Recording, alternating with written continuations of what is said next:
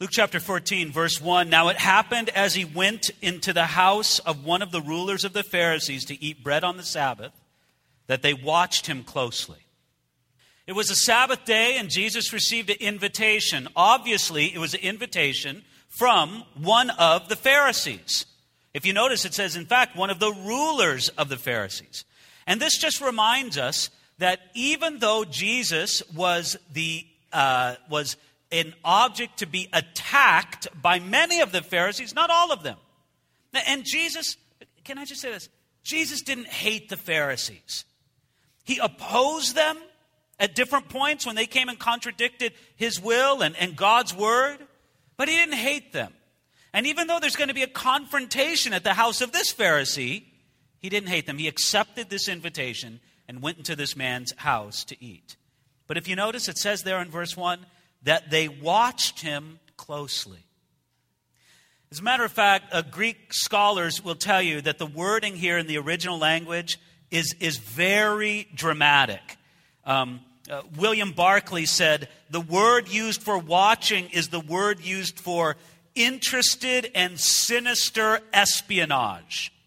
The idea is that Jesus was under scrutiny. Or, or, maybe we should just look to what our good old Puritan friend John Trapp says. He always comes up with something dramatic. He says, They watched him as intently as a dog doth for a bone. And they wanted to sink their teeth into Jesus. Now, even though Jesus accepted this invitation, the Pharisee seems to have very deliberately set this up to be a trap for Jesus. They watched him very intently. They looked at the life of Jesus. Now, I, I, just feel compelled to add sort of a side point here because it's really not directly relevant to the text, but it's suggested by the text. Even as they intently watched the life of Jesus, you understand that if you're a follower of Jesus Christ, people are looking at your life as well. You may not wish they were looking at your life, but they are. And matter of fact, truth be told, isn't this the reason why many of us are um, very quiet about our Christian beliefs? Because we know that other people will watch our lives. Well, can I just say, you need to be bold enough to say, uh, I'm going to live a Christian life that people can look at and they won't see that it's perfect. You don't need to be perfect to be a good example. Because when you mess up, all you have to do is be an example of repentance. You don't have to be perfect. You have to be real and have the power of Jesus genuinely working in your life. Just as they watched Jesus, so people watch us. I like the way that Paul phrased it in 2 Corinthians chapter 3. He explained that we are letters being written by Jesus. And he said that all men read these letters and said these letters are not written with ink, but with the Holy Spirit. And they're not written on paper, but on our own hearts. Your life is the only Bible that some people are going to read. Look, we tell them to read the Bible, and I hope that they do read the Bible, and we want to bring them the Bible. But there's many people say, listen, I want to see it real in your life before I turn to the book that you're telling me about. In any regard, more germane to the point, Jesus is here at this dinner party. They're watching him very closely. Now, why are they watching him? Look at this. Wow, verse 2 And behold, there was a certain man before him who had dropsy. I'll talk about dropsy in just a moment. Doesn't that sound like one of those made up diseases? Uh, doctor, is it a real disease? Have you ever seen a case of dropsy? Really? I'm shocked. Okay. Oh, congestive. Okay. Okay. Very good. Do congestive heart failure. Okay. Don't think about your cholesterol numbers or anything right now. Now, what I find significant about this is that this man was a ruler among the Pharisees, correct? He invited Jesus. The important point is this man with dropsy didn't just wander in, he was deliberately invited. Why was he deliberately invited? Why were they so intently watching Jesus? It was a setup, wasn't it? And, and really, that's sort of fascinating because they knew something.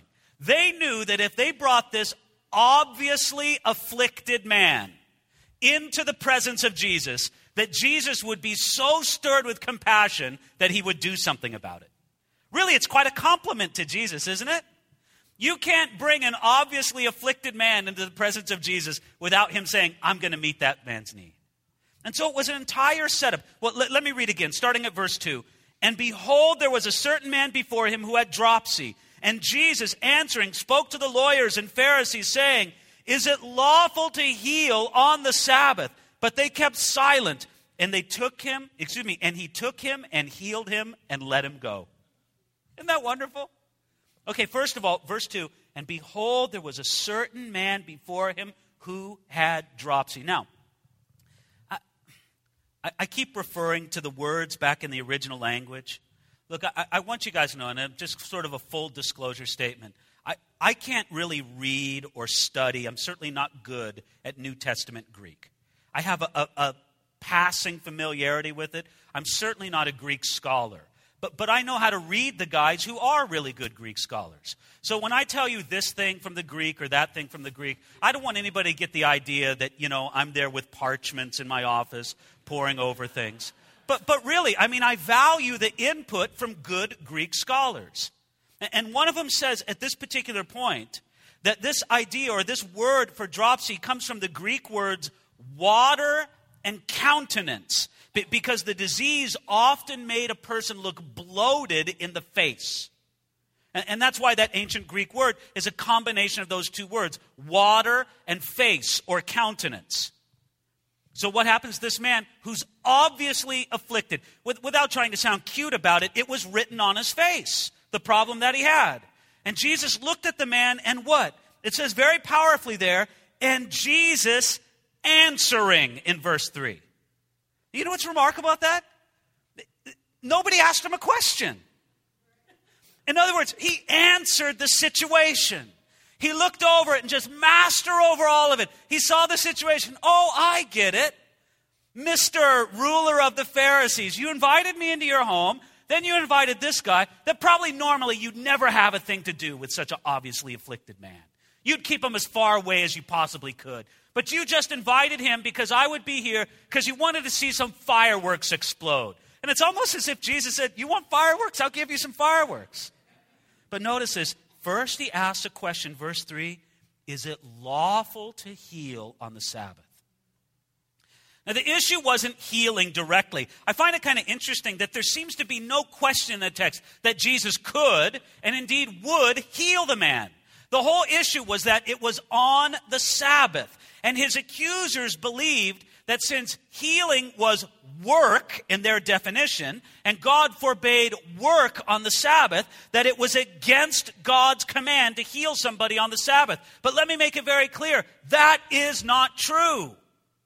I just want you guys to know that in all these sort of Sabbath controversies that Jesus entered into, he never broke the law of God. Never. What he did challenge and sometimes openly break were the human interpretations layered on top of the Word of God. And so God never, ever said that it was sin to heal somebody on the ha- Sabbath. Never. He did say that it was wrong to work, but obviously Jesus knew, being the Lord of the Sabbath, that what he was doing was not a violation of the Sabbath. And if you notice then, what does it say in verse 4? It says, But they kept silent. I love that. They had no answer for what Jesus just said. So Jesus just, you guys tell me, is it lawful to heal somebody on the Sabbath? And the question just hangs thickly in the air. They don't know what to say. They keep absolutely silent. So what does Jesus do? Verse 4 He took him and healed him and let him go. You know what I love about this? There's no ceremony, there's no hocus pocus, there's no superstitious sort of ritual. Jesus sees the man and he heals him. And by the way, since in all likelihood this man's affliction was literally written on his face, we would have reason to believe that the man's appearance immediately changed. You could look and say, that man is healed. He walked in here looking one way. He's walking out of here looking another way. Everybody can see that this man who was once had this, this sort of disfiguring ailment that affected his appearance, he looks completely normal now. Jesus healed him in a remarkable display of his power, of his authority over all sickness and disease. And then I like this. Did you notice that at verse 4? It says, and he let him go. You, you almost have the feeling that the man was like, Can I just get out of here? This is really uncomfortable. You know, I know I, I don't know why I was invited to this thing. I, I, I hope he already had something to eat. You know, he said, Can I just please leave? Thank you very much, Jesus. And Jesus, okay, fine, you can go. But now, verse 5. Then he answered them, saying, which of you, having a donkey or an ox that has fallen into a pit, will not immediately pull him out on the Sabbath day? And they could not answer him regarding these things. Now, Jesus gave a brilliant response to the situation. They bring the man as a challenge. Jesus heals him. But only after asking that vital question is it sin? Is it wrong to heal on the Sabbath? So he lets them go. He heals the man. He lets him go. And then while the situation is still tense, as the Pharisees or religious leaders there are sort of gnashing their teeth against Jesus, feeling, you lawbreaker, you broke the Sabbath, Jesus just breaks the whole situation by asking a very important question. He just simply asked them, which of you, having a donkey or an ox that's fallen into the pit, will not immediately pull him out on the Sabbath day? You guys will help one of your domesticated animals that help you with the farm work. You'll help that animal on the Sabbath day. Won't you help a man who needs help as well? If they said no, no, we would never do that. They would show that they loved their farm animals more than they loved people. Which, by the way, might have been true. They couldn't answer no, but they didn't want to answer yes. Verse 6 says, they could not answer him regarding these things. It may be that one of the things that confounded them so much was that Jesus might have been appealing to something good within them. Eh, this is what I mean. Jesus might have been saying to them, You guys help your farm animals that are in trouble on the Sabbath. That's a good thing. I don't want you to be cruel to you. The, the, the, the, answer isn't stop helping your farm animals on the Sabbath. You guys already do that, and that's good. Now, add to it compassion that you would show to a fellow human being. It's a very powerful appeal, and there was nothing that they could say to it. Now, again, in the midst of all this scene where the I don't you think that the tension is a little bit thick right there? I hope that they had already finished eating by this time because it just would have made it a little more unpleasant in the midst of it. But anyway, it, with all the tension in the air, then Jesus sort of ratcheted up to a whole nother level. Verse 7. So he told a parable to those who were invited when he noted how they chose the best places, saying to them, Okay, what follows, starting at verse 8, is a parable. It's a simple story that illustrates a spiritual truth that, that, that's meant to explain that spiritual truth, especially to those who have some sort of spiritual perception. So Jesus is going to illustrate this with these words. And he says, verse 7, he did this when he noted how they chose the best places. You see, at the home of this ruler of the Pharisees, Jesus noticed how people strategically placed themselves so that they would sit in the best places. That is, the places of most honor. You see, in Jesus' day, the seating arrangement at a dinner showed a definite order of prestige or honor. The most honored person sat in a particular place. The second most honored person sat in a particular place. The third most honored person sat in a particular place. So there was a very real ranking that went. Now, there's something like this at our kind of wedding things. I mean, there's different tables, and I suppose there's a proximity to the front or whatever. But, but again, this was such a big deal in the ancient culture of the first century because um, it, was the most uh, important social occasion that anybody normally went to was a wedding. It was a time where social order was established and recognized and approved. And so Jesus looks all around and he looks at it and he goes, Listen, I see how you guys, you know, you're elbowing a person. No, that's my chair. No, I want to sit there. I want to sit in a place of greater honor, or this or that. Jesus observed all that and then he told him this story starting at verse 8. When you're invited by anyone to a wedding feast, do not sit down in the best place, lest one more honorable than you be invited by him. And when he who invited you and him come to say to you, Give place to this man, and then you begin with shame to take the lowest place. You can picture the scene in your mind, can't you? There's everybody sort of jockeying around, and you're, you're, you're there, that person. You kind of want to sit in a prestigious place because you want to show the whole village that you're really an actually important person. And so, at this setting that is the most important social occasion in normal Jewish life, it says right there, you're invited to the wedding feast. And Jesus says in verse 8, do not sit down in the best place. Why? Because if you take that most honored seat for yourself, you may ask to be removed if the host would rather have someone else sit there. See, you jockeyed for this position.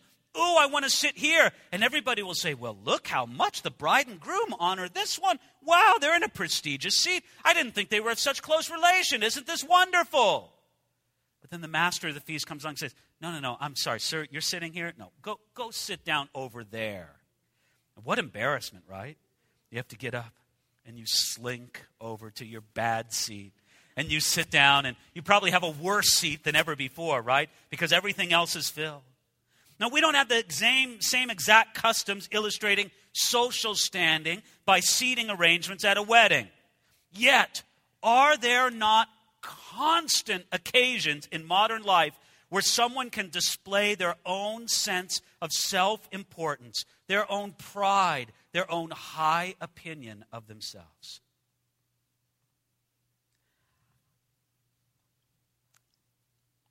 I think that social media has made this much worse. I think social media has given us an opportunity to exalt ourselves in front of other people in a way that we just didn't have the opportunity before. Now, people are going to say, all right, I'm not going to tweet anything for a week. No, that's not the idea. But if you're consciously using social media in a way to show everybody else how wonderful and amazing you are?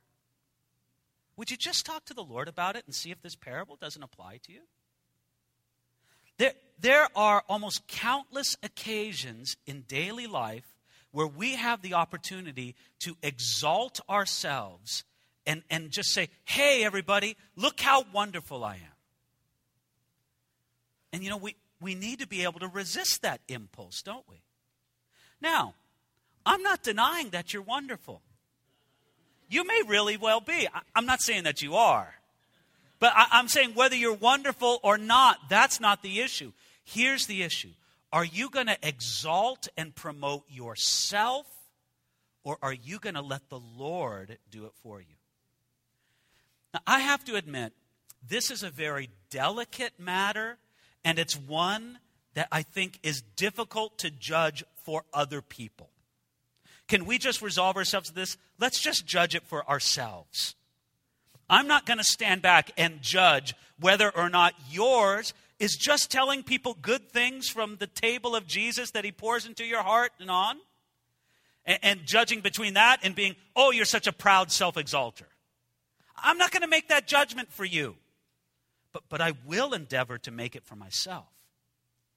Because I think so much of this is bound up within the heart, within the mind, within the soul of the person. And it's possible that two people could do exactly the same thing. And one of them do it in just in a spirit of celebration. Hey, I want everybody to know this. And another person do it in an attitude of, I want to exalt myself and show everybody how wonderful I am.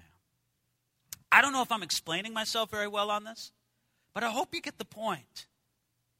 You see, because he says there in verse 9, and then you begin with shame to take the lowest place. You see, Jesus reminded us of the shame that often comes with self exaltation. And when we allow others to promote us and lift us up, especially when we allow God to promote us or lift us up, then we don't have the same danger of being exposed as someone who has exalted himself. And, and all I can say is that this is what I want for my life. Whatever platform, whatever prominence, whatever place that the Lord gives me, I want to be able to know that the Lord has given it to me and, and that I haven't struggled to achieve it myself. The, the, the Bible reminds us that we should not play the self promotion game. We should do our work hard. We should do it unto the Lord and let God raise us up. I remember as a very young Christian hearing this passage, and it just stuck with me. And I hope it's had some impact on my life. Psalm 75, verses 6 and 7 say this For exaltation comes neither from the east, nor from the west, nor from the south, but God is the judge. He puts down one and he exalts the other. Isn't that beautiful? Now, what should we do in contrast? This is precious. Verses 10 and 11. But when you are invited, go and sit down in the lowest place, so that when he who invited you comes, he may say to you, Friend, go up higher. Then you will have glory in the presence of those who sit at the table with you. For whoever exalts himself will be humbled, and he who humbles himself will be exalted. Oh, that's wonderful. Jesus said, No, no, approach it with a different attitude altogether. Instead, verse 10 go and sit down in the lowest place. Instead of scheming to get the highest place, just go find a low place to sit and say, I'm going to sit down there. And then the master of the feast is going to do what? He's going to come, Well, you don't belong here. Come up higher. And that is much, much sweeter. You see, when we're at the lower place, we're not there just to show everybody, please see how low I am and how humble I am. But we just recognize there's something beautiful and glorious in just humble, low service before the Lord. I just got to say, there is something powerful about being content in whatever place God shows you to have. It's as if Jesus is teaching here from what Paul would later on write on in Philippians chapter 2, where he says that in this lifestyle, we should be in lowliness of mind, esteeming others better than ourselves. That's a very powerful thought. And how sweet it is. If you just very naturally, very unassumingly take that humble place, and in verse 10, he comes along and says, Friend, go up higher. Then you will have glory in the presence of those who sit at the table with you. You know, when you joyfully embrace the lower place, you're not filled with such a high opinion of yourself that you think, well, I don't belong here. I really belong up there. Then, if the master of the feast comes and raises you to a more prominent position, it's all the more satisfying. Like it says in verse 10, you will have glory in the presence of those who sit at the table. When I lived in Germany, there was a couple of years. I, I always did a lot of travel back and forth to the States. But there was a couple of years when I seemed to do a lot. And, and I, I did it with one airline. And I got up to their highest mile status. Now, you know what that means? Free upgrades. And like on, on I don't know what it was, four, three or four round trip transatlantic flights I got upgraded up to business class. Oh my gosh, that is so good. You cannot believe how great that is. It's, it's just wonderful.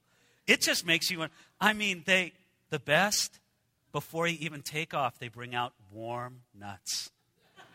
They're warmed up. I don't know why they warm them up, but it's just great. And anything you want to eat or drink, it's just on and on, and all the entertainment stuff you stretch. It's great, okay? you know what? I, I had to emotionally prepare myself for when the following year I lost my status. And there I am back. You know, now it's not like every time I upgraded, but you always hoped. And sometimes you get upgraded even without using your. Anyway, it was great. But I had to emotionally prepare myself for going back with just the normal people. And I tell you, I had to think of it this way. I really had to think David, be thankful. Here you are, a miracle of air travel. You're sitting in a seat, it's not hard. You're not sitting on a hard bench for, for 15 hours. They're going to bring you food. Usually I can get an aisle seat, it's comfortable. And then I think, thank the Lord that you're not really tall or really big. You fit comfortably in an airline seat, which I think of that, especially looking some at you. I go, man. And I had to really, well, no, really. Some of you people are just, man, it's like, I, I look over at Dave Newton here. Dave Newton, don't I fit much better into an airline seat than you do? I do. So, I mean, it's just, it's just logic. And, and I had to just gear myself to, you know what, Lord, this is fine. This is good. And, and God helping me, it was just, it was just okay. It was fine. And I don't even think, I think about it a little bit, but not that much. now, in the midst of all of that, do you know how wonderful it is if, if your mind is prepared for coach and they bring you up to business or first class? Now, what's the problem? If your mind is prepared for first class and they send you back to coach, it's the worst. It, you just it, you can't imagine how terrible it is. Now, listen. In the Christian life, especially in Christian ministry, there is something wonderful about knowing that God has raised you up instead of you raising yourself up. And today, more than ever, are the abilities for people to scheme and arrange and market and pump and promote and do all of that to, to lift up their name or their prominence or all the rest of it. And again, I'm not going to judge any other person regarding what they do with their life or with their ministry, but, but I feel that God wants me to have a very light hand on these things. I feel uncomfortable when people introduce me before I'm going to speak. And very much based on this principle. It's really selfish on my part.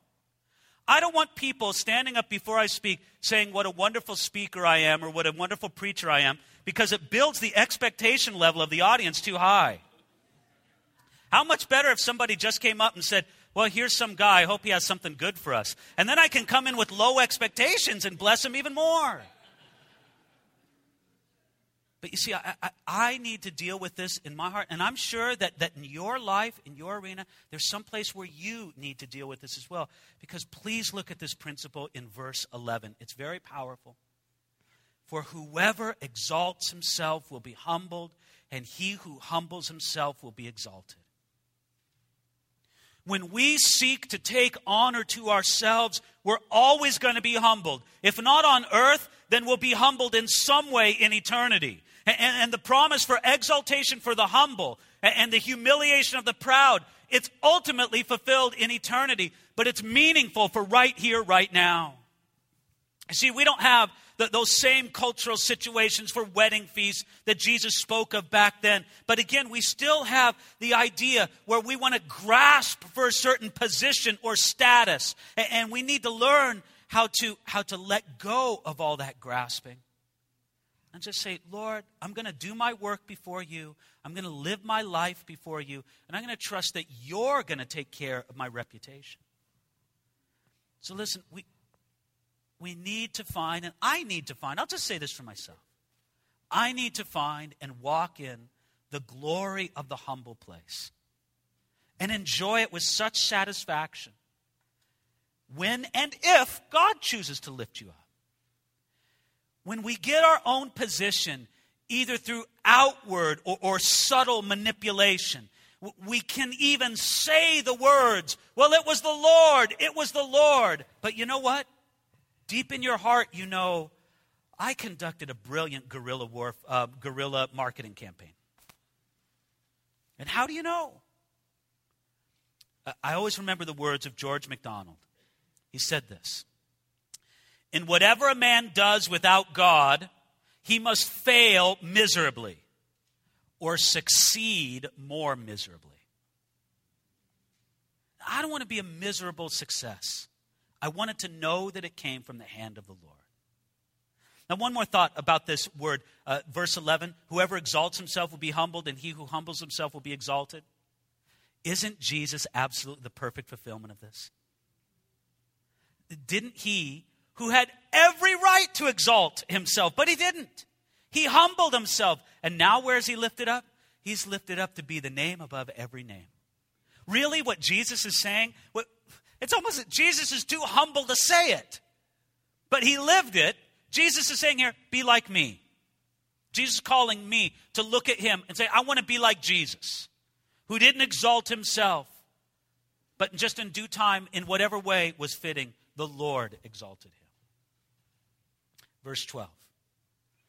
Then he also said to him who invited him, When you give a dinner or supper, do not ask your friends, your brothers, your relatives, nor rich neighbors, lest they also invite you back and you be repaid.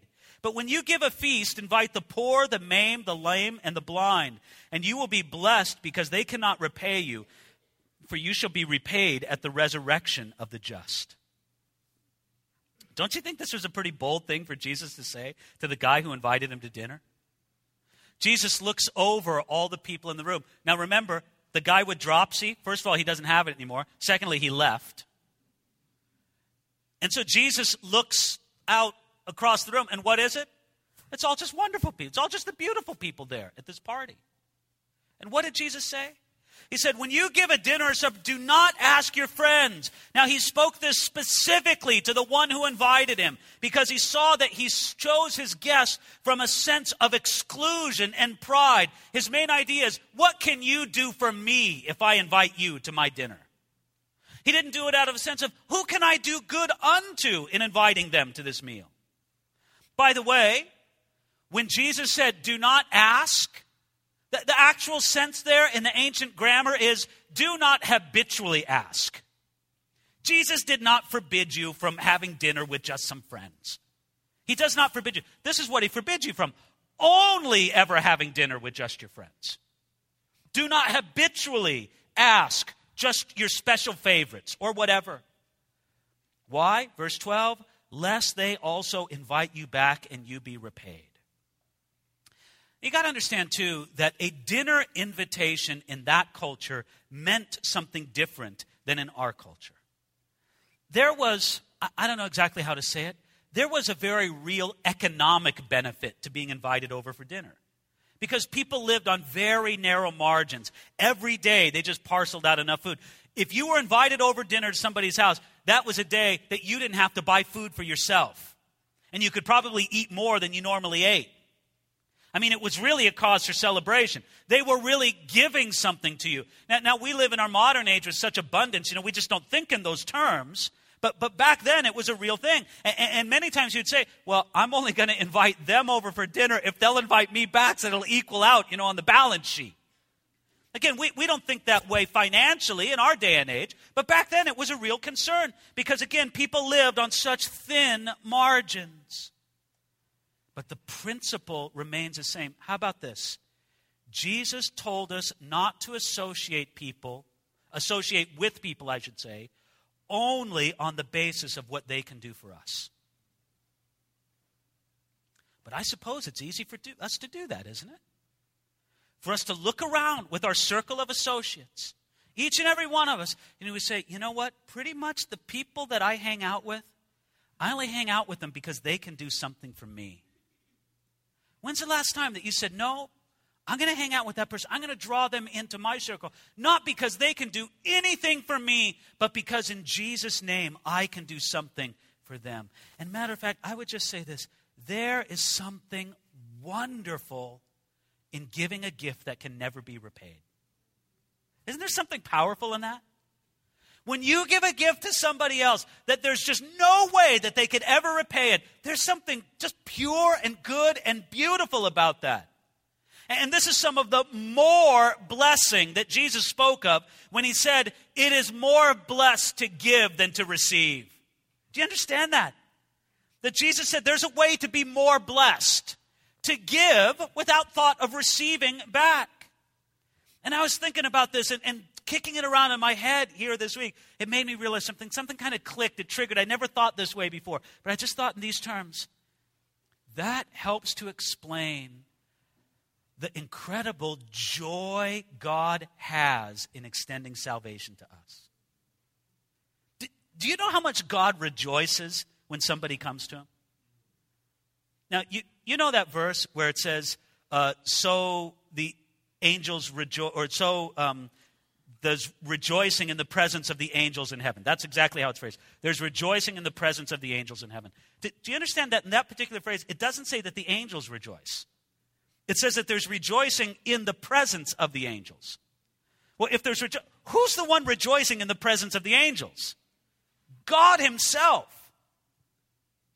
L- ladies and gentlemen, when a sinner comes to repentance, it's not the angels who are throwing a party, although I'm sure they join in. It's God throwing the party. Why? because he, more than any other being in the universe, knows the amazing joy in giving a gift that can never be repaid. When he bestows salvation upon that believing heart, he says, They will never be able to repay me for this. And I love to give it to him. And isn't it beautiful? As you and I, people made in his image, he allows us to share in some of that joy by having a heart that says, Lord, I'm going to look for somebody that I can give something unto, and they have nothing to give back to me. Now, you're not going to be on the short end of the stick if you do that. Look at verse 14, and this is where we'll close. He says, You shall be repaid at the resurrection of the just. This kind of living is going to cost you something. If you give to people who can't repay you back, it's going to cost you something. But you know what? You're still going to come out ahead, way ahead. Why? It'll be repaid to you at the resurrection of the just. You will be repaid. Now, this is only going to make sense to you if you live life with an eternal perspective. If eternity doesn't matter to you, then this doesn't make any sense to you. But if eternity is precious to you, then this makes a lot of sense. And you say, Lord, I get it. I get it. I get how it's worth it for me to give now to someone who can't repay me so that I can receive something for eternity. You know, one of the things we do at this church, we've done it in the past and we do it in the present, and I know we're going to do it in the future, is, you know, organize works where we go out and do, you know, something like a water project or something like an orphanage uh, for people in more disadvantaged countries. And isn't one of the glorious things about that? They can never repay us. I mean, kind of in a cold, calculating, there's nothing that they can do for us in return for what we've done for them. But isn't part of that it, what's make it, that's what makes it feel so good to do it. But in the end, we say, oh, yes, Lord, we will be repaid. You absolutely promise that we will in eternity, and we trust in that.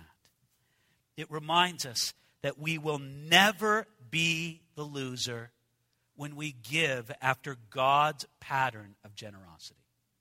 Now, of course, I think this means resources, but don't restrict it to that for a moment.